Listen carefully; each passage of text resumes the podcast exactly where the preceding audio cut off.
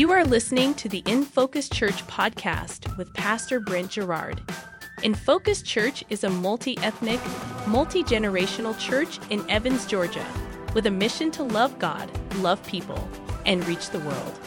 Be sure to like, subscribe, and leave a rating wherever you are listening, and follow us on Instagram, Facebook, and TikTok at In Focus Church. We hope this message encourages you and leaves you feeling challenged to see God's kingdom come on earth as it is in heaven. Weakness. Is it a good thing or is it a bad thing? For us, it can depend on what generation you grew up in. Kind of in my generation, uh, it was you didn't show any weakness. Like humanity is not known for balance, it's not known for moderation. We don't really find the middle ground. We're usually on the extremes of every subject and every issue. So, in the case of weakness, there's certainly a generation of people that, like myself, that don't show any weakness. You know, and our response was always to kind of put a mask on about everything. I'm fine, I'm good, don't worry about me, that's just life, a mere flesh wound. That's, yeah, some of y'all might know that. But now I think there's the other extreme today in our culture. The other extreme is on the other end of the spectrum, and we are very vulnerable, uh, embracing our weakness without any prudence. We name them and make them a part of our personality profiles. And, you know, well, I'm a sanguine introvert with isolationist tendencies, so you won't see much of me, except on my YouTube channel where I talk about life as a hermit. Now, you can check that out and like it just like that's the world we live in. We talked about this the other day. It's like our, our kids and their kids are, are, are probably going to be less, uh, have less ability at times to socially interact with people. But man, if you put, a, put them in front of a camera, then all of a sudden they come to life. We are on our sixth letter in our series, Dear Church, because what I want to look at today is although we, we're not quite sure how to deal with weakness, the Bible tells us that weakness is one of our greatest strengths. We're looking at the letters from the book of Revelation. These were letters penned by John. Uh, they were testimonies of Jesus Christ, of what he saw in the churches at that time. And today we're looking at the specific church of Philadelphia, not Pennsylvania, but in modern day Turkey. So remember, these letters were not written specifically to us, but they are for us. So, with the help of the Holy Spirit, His illumination of the Word of God, which is one of the things that He does for us, we want to see what God would say to us through His Word today as Jesus speaks to the church at Philadelphia. So, if you have your Bible, Revelation chapter 3 is where we will be today, and verse 7 through 13. So, let's read it together. To the angel of the church, in Philadelphia. Right. These are the words of him who is holy and true, who holds the key of David. What he opens, no one can shut, and what he shuts, no one can open. I know your deeds. See, I have placed before you an open door that no one can shut. I know that you have little strength, yet you have kept my word and have not denied my name. I will make those who are of the synagogue of Satan, who claim to be Jews, though they are not, but are liars, I will make them come and fall down at your feet and acknowledge that I have loved you. Since you've kept my command to endure patiently, I will also keep you from the hour of trial that is going to come on the whole world to test the inhabitants of the earth. I am coming soon. Hold on to what you have so that no one will take your crown. The one who is victorious, I will make a pillar in the temple of my God. Never again will they leave it. I will write on them the name of my God and the name of the city of my God, the new Jerusalem, which is coming down out of heaven from my God. And I will also write on them my new name. Whoever has ears, let them hear what the Spirit says to the churches. The Church of Philadelphia is one of two churches that didn't receive a correction. Just glowing affirmation. Them, along with the church in Smyrna, were the only two. No correction, just unqualified praise and approval. Must have been amazing, right? As the church that's like known as, they didn't get corrected. They just got praise and approval. It must have been an amazing church. And I have a question What does an amazing church look like? In our minds, that would mean probably they were successful, popular, large in number, probably a mega church with a massive online following, doing all kinds of things in the community, led by a world renowned pastor who is probably also an author and a musician and blue check certified on every social media outlet. That's probably what we would imagine. But here's the thing that's because we tend to value what Babylon values instead of valuing what God values. Just when we think we know exactly who and what God is going to use for His glory, He consistently surprises us. We still seem surprised, but the Bible, in telling its story from beginning to end, is pretty normative in the fact that God uses the simple, the small, the weak, and yet we still are looking for the strong and the popular and the powerful. Jesus is the one giving out these affirmations. And so I think it's important that as he gives these affirmations to the church, the writer, John, inspired by the Holy Spirit, is, is telling, them uh, the way Jesus would might have come across to them best. He's describing Jesus in a way that would communicate best to this church, whichever church it might be. So I want to take a moment to see how Jesus is described in the church or to the church of Philadelphia. This description is found in verse 7 and it's unique. Because all the other descriptions are taken from the vision of Jesus in chapter 1 of Revelation, but this one is not. It has a lot of Old Testament features. It says, first, describing Jesus, it is Him who is holy, emphasizing the deity of God, saying, Jesus is saying, He who is holy, I am holy. He's saying, I am God, I am the Holy One. This is very important. He also, second description he gives of himself as him who is true. Not just him who is holy, but him who is true. The word true in the Greek means authentic. It means he's real, he's genuine, he's the truth in a world filled with lies and deception and facades. He's never going to lie to you. He's never going to deceive you. This is who's speaking, the Holy One, the true one. The third description he gives of himself is him who holds the key of David. What does that mean? It means he's sovereign. David symbolizes the messianic throne, and a key represents authority. So whoever has the key is in control. What Jesus is saying here is he is the holder of the key of David. He alone has the sovereign authority to determine who enters into the messianic kingdom and who does not. He is in control. He is sovereign. He has all authority. And then the fourth way he describes himself is what he opens, no one can shut, and what he shuts, no one can open. It's basically he who is omnipotent, he who is all powerful. No one can thwart what he is doing.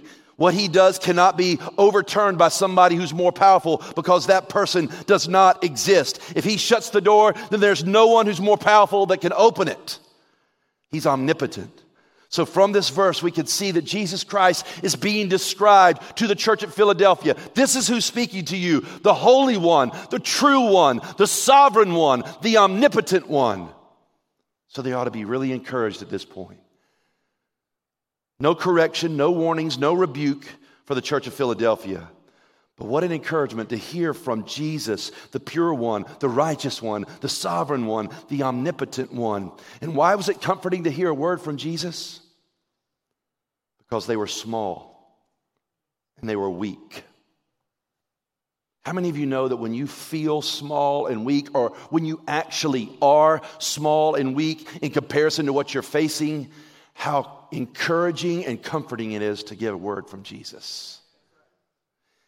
That if you get a word from Jesus, it is enough. A word from Jesus and His word makes us strong. We need this message today as much as the church in Philadelphia did because at some point our faith will be tested. We're going to feel weak. We're actually going to be weak or small in comparison to the circumstance that we are in, just like the Philadelphia church. And when that day comes, and it will, we're going to need the everlasting word of Jesus to come to us to help us us stand like pillars. We need the Holy One, the faithful one, the true one, the sovereign one, the omnipotent one to speak to us because Jesus is the living word. And so his words come to us and strengthen us when we're weak. So, what do his words remind the church here, and what can they remind the church here today? His word first of all, opens and shuts doors for humble people. That's what we see here. His word opens and shuts doors for humble people. Verse 8 I know your deeds. See, I have placed before you an open door that no one can shut. I know that you have little strength, yet you have kept my word and have not denied my name. We often like to quote this verse, right, when we've got something going on in our life that isn't turning out like we want. Or we feel like God's given us a word and it's not happening in the timing that we're hoping, so we go, oh, well, we serve a God who opens a door that no man can open and no man can shut. We just start, you know, and that's probably has some merit to it. I'm not saying that it doesn't, but that's not really the, the meaning behind this particular understanding of the open and shut door. Jesus opens every letter with his knowledge of the church. I know you. That's what he says. I know you. I see you. And what he says about the Philadelphian church is that they have what he knows about them, and he sees that they have little strength, or some translations say they have little power. And that's not an insult. It's not to say, well, you're just little weaklings. That's not what he's saying. It's not a rebuke. He's just stating the reality that they had very little influence in their culture. They were small. They had very little power to change things in their culture.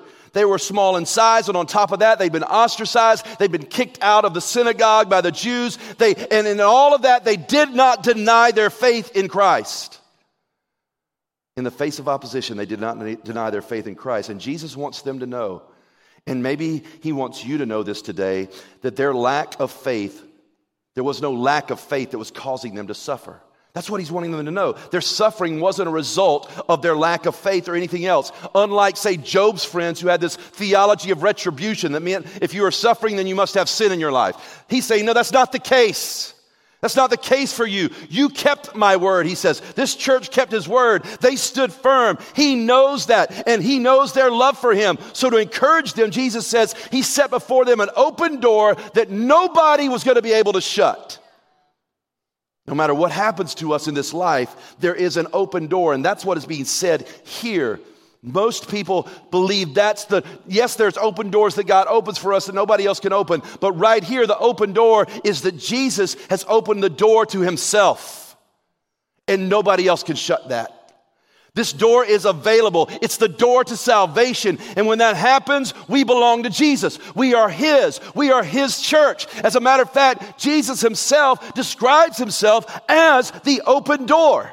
John 10 9, I am the door. If anyone enters through me, he will be saved and will go in and out and find pasture. So Jesus is the doorway into salvation.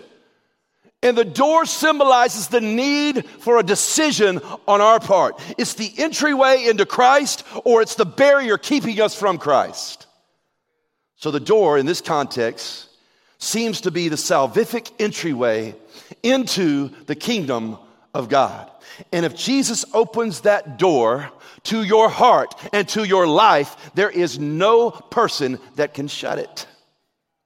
Here's the point this little church had no power, they suffered, and Jesus saved them. In other words, it doesn't matter the outward circumstances and what the outward circumstances show. They are co heirs with Christ because Jesus opened the door for them and nobody else can shut it. No one has greater power to shut them out of the presence of God, much like the Jews had shut them out of the worship in the synagogue. Nobody could do that. He'd say, Nope, nobody's going to shut you out of my presence like they did down there. No amount of opposition can separate you from the love of God in Christ Jesus, the open door. Jesus holds them. Their eternal destiny is with Christ forever in heaven. Go ahead, world, do what you can and do what what you must, but you can't take Jesus away from me. That's an open door that nobody can shut. I mean, that is so Jesus right there. When all this is going on, just remember there's something that I have opened for you that no one else can shut. Remember what he said in John chapter 10 My sheep listen to my voice. I know them and they follow me. I give them eternal life and they shall never perish. No one will snatch them out of my hand. My Father who has given them to me is greater than all. No one can snatch them out of my Father's hand. I and the Father are one. I open the door and nobody can shut that door. Do you see where all the focus is, even in this scripture in John, and then where the focus is in who Jesus is in Revelation? It's not on us. The focus is on the power of God. So what if the church has little strength? So what if the church has little number? So what if the church has little resources? It's small, it's persecuted, it's ostracized and marginalized. So what? Their God is all powerful, omnipotent, holy, pure, righteous, true. And we have to understand that it's God's power that determines our future, not ours. Our salvation and affirmation from God is not based on the great things that we do, but on the great things that Jesus has already done. All he's asking for us is to humbly stay true to his word, to remember his word, to keep his powerful word. And then he does all the things that only he can do, shutting and opening doors that only he can open and shut. Well, maybe we don't have the numbers. maybe we don't have the resources, or maybe we don't have what we seem to have in the past, and our past is a little bit overwhelming or depressing. Yet God has asked us to do something. And I would say that even to us, church. God has asked us to do something as His church in the earth. And we may feel like we cannot do it, but that's why if we think about how Second Corinthians chapter 12 and 9 says that when we are weak, God is strong. We see His power work through us in our weakness. So the best place to be when we feel like we cannot do it is actually right there. That's the best place to be. To feel like, I, God, I can't do this. This is too hard. It's too much. I don't have the adequacy. I don't have the strength. I don't have the talent. I don't have the manpower. I don't have the gifts. I don't have this. And God's saying, You're right, you don't. But I do. He loves that because he understands that you can't do it anyway, but he can. So he's allowing us to see that he's the only one. So he's like, Let me do it. Because you see, when we're powerless, when we're weak, we don't get in his way. On the other hand, when we tend to get in his way is when we have all the strength and have all the answers and feel like, God, I got this. You can take a break right now. Lord, I've got this. And I think it's in those moments when we're the most strong and we feel like we've got it the most under control that we do more damage sometimes than when we do living life in our weakness. Why? Because we confuse whose power is at work. See, it's not our abundance and strength that accomplishes God's purposes for our lives, it's our weakness and faith that God works through the most. Sometimes we, oh, we got all this abundance and we got all this strength and we can do this for God. And it's like, yeah, and then, yeah, you're going to think you did that. This church's faith caused them to rise above their own strength and lay hold of the strength of God. And that's what we need to do every day. We need the strong word of God for our little power lives. That's what I need. We need the mighty hand of Jesus to hold us firm when we're losing our grip and everything else feels like it's being shaken away into ruins. We need the Word of God. When suffering comes, it's our reliance on Jesus in the midst of suffering that gives us such strong confidence in Him. When Jesus is all we have, we realize that Jesus is actually all we need. Which brings me to the second encouragement that we hear from Jesus. His word is a sure foundation for suffering people. His word opens and shuts doors for humble people, and his word is a sure foundation for suffering people. Revelation 3 9, I will make those who are the synagogue of Satan, who claim to be Jews, though they're not, but are liars, I will make them come and fall down at your feet and acknowledge that I have loved you. Since you have kept my command to endure patiently, I will also keep you from the hour of trial that is going to come on the whole world to test the inhabitants of the earth. You see, when our eyes have been opened to the mercy and the grace of Jesus, and we receive Him unto salvation, we realize there is nothing, no amount of shaking or testing that can keep us from Him. That's the open door that He has opened that no one can shut. As a matter of fact, here's what suffering does suffering shows us who we really are. When we suffer with Jesus, we see how Christian or not we really are. Without the closed doors of this world seen in our suffering, we often never really see the open doors of Jesus in His world, seen in His grace and by faith. But when things don't go as planned, when we realize we need more than our own ability and our own strength, When you are at the end of your wits and you need more wisdom. When you're in a hole so deep that you know you can't get yourself out, but you need a Savior to rescue us. Day in and day out, we need Christ as the sure foundation, the rock on which we stand, our lives stand on. He is the sure foundation when the storms of suffering come to our lives, and they will. So, a little context. The church in Philadelphia is being persecuted by the religious elite would have been the same people that crucified Jesus. The church is remaining faithful to Jesus despite this intense persecution. So Jesus says, I'm going to make them come and fall down at your feet and acknowledge that I have loved you. Now, let me just say this because here's typically what we would focus on. Yeah, they're going to come down and bow at my feet. Like that's that that's kind of how Jesus says, don't, don't take joy in the fact that the demons, you know, listen to you, but that, that I have written your name down. And this is exactly what it's saying. It's like, yes, I'm going to make them do that because He is the just God. But here's what we need to focus on is that I have loved you. Not that somebody's gonna, not that, you're gonna be proven that, that I, you know, that you're right. That's kind of what we want to have. But no, I want you to focus on the fact that I have loved you. Because it's one thing for you to know that Jesus loves you, but it's an entirely different sense of love when everybody else is told that Jesus loves you. It's kind of like I could tell someone like my wife that I love her, but if I just yell out to everybody, I love my wife, like that's a different kind of love all of a sudden. It's great that she knows, but when I tell everybody else that I love her, and Jesus saying, I'm going to tell everybody else that though they thought you were weak, though they thought you were oppressed, though they thought you were marginalized, though they thought you amounted to nothing, that I, the God of the universe, have loved them and I have loved you. That's what he's saying. When Jesus yells out to everybody, the whole world, I love my church. Jesus loves us with an everlasting love. He has drawn us to himself with his loving kindness because of that. And we know his love. But one day, here's what he's saying the whole world's going to know my love for you. The Bible says that Jesus is going to present her, the church, to himself as a radiant church without stain or wrinkle or any other blemish, but holy and blameless. It doesn't matter how much the world chews you up and spits you out. On that day, Jesus is going to wash us clean and show the world how much he's loved us. Nobody could take that from you. He's saying, Nobody can take that from you. That is a door that I've opened and nobody can shut. The world may say you're worthless, but Jesus died on the cross to prove otherwise.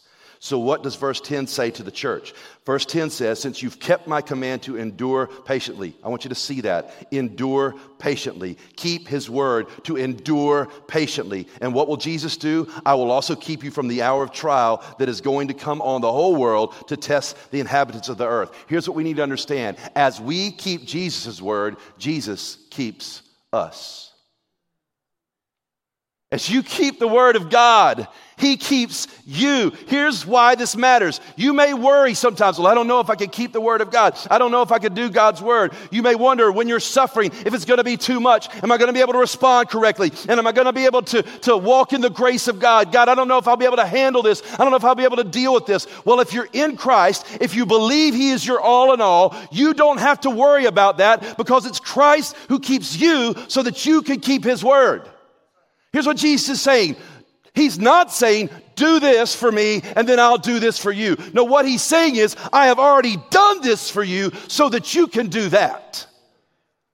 I've already done everything for you so that you can keep my word. It's my strength that's made perfect in your weakness, not the other way around.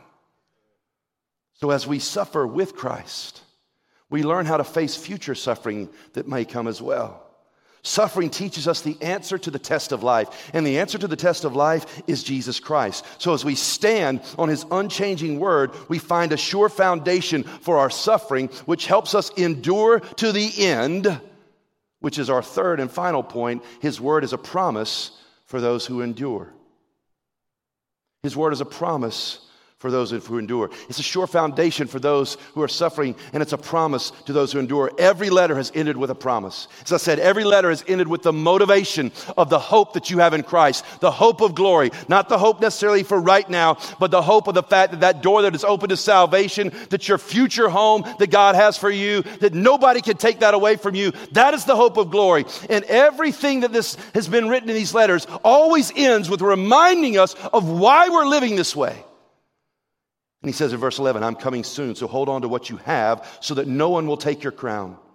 The one who is victorious, I will make a pillar in the temple of my God. Never again will they leave it. I will write on them the name of my God and the name of the city of my God, the New Jerusalem, which is coming down out of heaven from my God. And I will also write on them my new name. Whoever has ears, let them hear what the Spirit says to the churches. He means to hold on to keep a firm grasp on his word. And no one can steal their crown, he says. Why not? Because Jesus traded his crown of thorns for a crown of glory, and he gives the crown of glory to all his people who suffer through the thorns of this world. We get to trade our crown for his. When Paul was told by the Lord Jesus the thorn in his flesh was not going to be taken away, he then supported Paul's faith by explaining why. It's the verse I said a moment ago. He said, My grace is sufficient for you, for my power is made perfect in weakness. God ordains Paul be weak so that Christ may be seen as strong on Paul's behalf. Because if we feel and we look self sufficient, we'll get the glory and not Jesus. So Jesus chooses the weak things of the world so that no human can boast in his presence. And sometimes he makes seemingly strong people weaker so that the divine power will be all the more evident. And I think that's why weakness is necessary. Weaknesses are necessary qualifications for God's servants to make explicit both to us and to the watching world that we're not sufficient, but Jesus is. No one takes, Jesus says, nobody takes what he freely gives. He holds the keys, he's the door. So Jesus is not saying, worry about losing your crown. That's not what he's doing. He's not trying to sow seeds of doubt. He's saying instead, don't give up.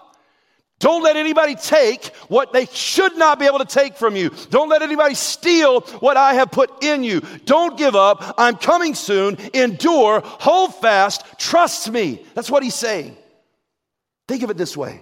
Think about running a race because all throughout the Bible we use we have that imagery multiple times about running a race of faith. And running the race of faith as if you want to win, to train for it, to, to not quit. I'm sure probably all of you have watched a race, or maybe you had kids that ran track or cross country, or when maybe you watch the race races every once every four years when it comes on the Olympics or something like that. But what happens when somebody gets to the end of the race? And the crowd is there because they, have been waiting for the end of the race, and somebody's getting to the end of the race. What happens? The crowd gathers around the finish line and they start cheering. And what do they do? They go, chill. Ease up. Take it easy, slow. Instead, he wins the race. No. I mean, they're like, go, push it, run harder. You can finish. You've got this. I mean, even the long distance runs, it's like they've been out in the woods running like, you know, the turtle. And then they get to the finish line and it's like they're all of a sudden like sprinting like they've never run before. Like, okay, you've been running so slow for the last hour, and now all of a sudden you get to the finish line and it's poof, you're Usain Bolt all of a sudden. Here's what the deal is. We're saying that as we're running this race of faith, Jesus saying the closer we get to seeing the end, don't ease up. Why? Because the prize, the goal in which you're running for is so close to being yours. It's so close to you having the prize of Jesus Christ. Our best life is out there in eternity, not right here. It's with Jesus. So run to Him. Never stop running to Him. It'll be hard. Every race is. And as we get closer to the end, it seems to me it doesn't get easier. It gets even harder. But Jesus ran His race so that you could run yours all the way to the end. Then Jesus closes with these words the one who is victorious, I will make a pillar in the temple of my God. Why? Why is he saying that? I said, contextually, all of these things were written to a specific church, and it would have meant something very real to them. We know from history that Philadelphia had a lot of earthquakes. It was on a geological fault line. And in AD 17, it was destroyed completely by a severe earthquake, which also destroyed Sardis, another one of the cities that we've talked about, and two other cities around the area. And then the city was rebuilt, but some of the citizens refused to move back into the city because they were so fearful of another earthquake coming again. So they stayed on the countryside. They stayed outside the city. For those who did move back to the city, every time there was the slightest tremor, they would run out and flee from the city. They were so fearful of another earthquake that they lived afraid. They weren't secure. There was no safety, so they would go in and out at the slightest tremor. They obviously did not have a great sense of security. So when Jesus says, You'll not go out from here anymore, there's a promise of eternal security that must have come as such a relief to the people that lived in insecurity, running in and out of the city at the slightest tremor. Philadelphia was constantly threatened with earthquakes, so they were used to this constant feeling of insecurity, probably having to go out from their home at any given point. And the only parts of the city that would usually be left standing after a severe, earthquake were these huge stone columns in the temple, pillars, because they were stable. They were secure. So, in this context, Jesus is promising to this set of believers that they were going to be pillars in his kingdom. It's such a secure fashion that nothing could ever shake them again. Nothing could ever force them to flee from their home again. They are safe with him, they are secure with him for eternity in heaven. They don't need to fear having to leave or run away anymore. Your future in Christ is incredibly secure, solid, with nothing to fear. You may be marginalized here, you may be ostracized here, you may be persecuted here, but you're going to be a pillar in the kingdom of God. Reminds me of what Hebrews 12 says is that there's going to time, time coming when all the earth will shake and only the unshakable things will remain. And that's what Jesus is saying. You're going to be that unshakable thing in my kingdom. Next, Jesus says, I'll write on them the name of my God. This just describes ownership. We're going to be marked as God's people, renamed for his glory. I remember growing up, my dad would take a Sharpie and write in just about every article of clothing or glove or hat that I had with a Sharpie. So everybody would know it was mine if I lost it. But it was annoying too. It's like I've got Sharpies all in my clothes, right? And that was a Levi's Levi's jacket. The, the, the, you know, the Levi's jacket that had a little Levi's patch in the jacket? Brent Garrard. 706 or whatever it was, you know. But this is what Jesus is doing. He's like, mine, mine. Everybody's going to know. It's a Sharpie, it's permanent. You're mine. And then he says, In the name of the city of my God, it's New Jerusalem, which is coming down out from out of heaven from God. You know what? This is like this is your passport United States, whatever it is. It's like, no, no, this is a new city. This isn't your home. Like this new document, if you will, is going to say New Jerusalem. That's your home. I'm going to write that on there too. This is his home. This is her home. We're going to have permanent citizenship in this kingdom, and this kingdom's not going to be that far off. It's going to feel like home because it will be home, actually, more home than this is. Earth's going to be recreated, made into a new heaven and a new earth, but it's not going to feel like a foreign country. We're going to be more fully home there than we are even now. And then he says, I'm also going to write on them a new name. A new name in the Bible means, means a, a new status, a new function. And what is this new name? And we're not really sure. But whatever it is, it's a name above every name the name before whom everyone is going to bow. It's the name of Jesus, the Redeemer, the Savior, the Lamb of God, the one who was slain, the Lion of Judah, the Christ, the true one, the Holy One, the omnipotent one, the beginning and the end, the bright morning star, star, God Himself. And maybe there's another name so glorious that we won't know it until we reach heaven. But whatever that name is, it's going to be written on us, marking us as His enduring people, claimed by Him for all eternity. We belong to Him. So, what can we take from this letter? We could take the assurance that the people we desperately want to be, the God who we desperately want to please, and the place where we desperately want to live is coming. And for those whom He's opened the door of salvation, no matter what you go through in this life, no matter how weak or small you may feel even today, nobody can take you out of His hands. Nobody can shut that door that he opened, and nobody can open a door that he shut. Nobody can remove the name that he's written on you that you belong to him in heaven forever with a new function and a new name to serve and to love him forever. So here's what I say to you, church.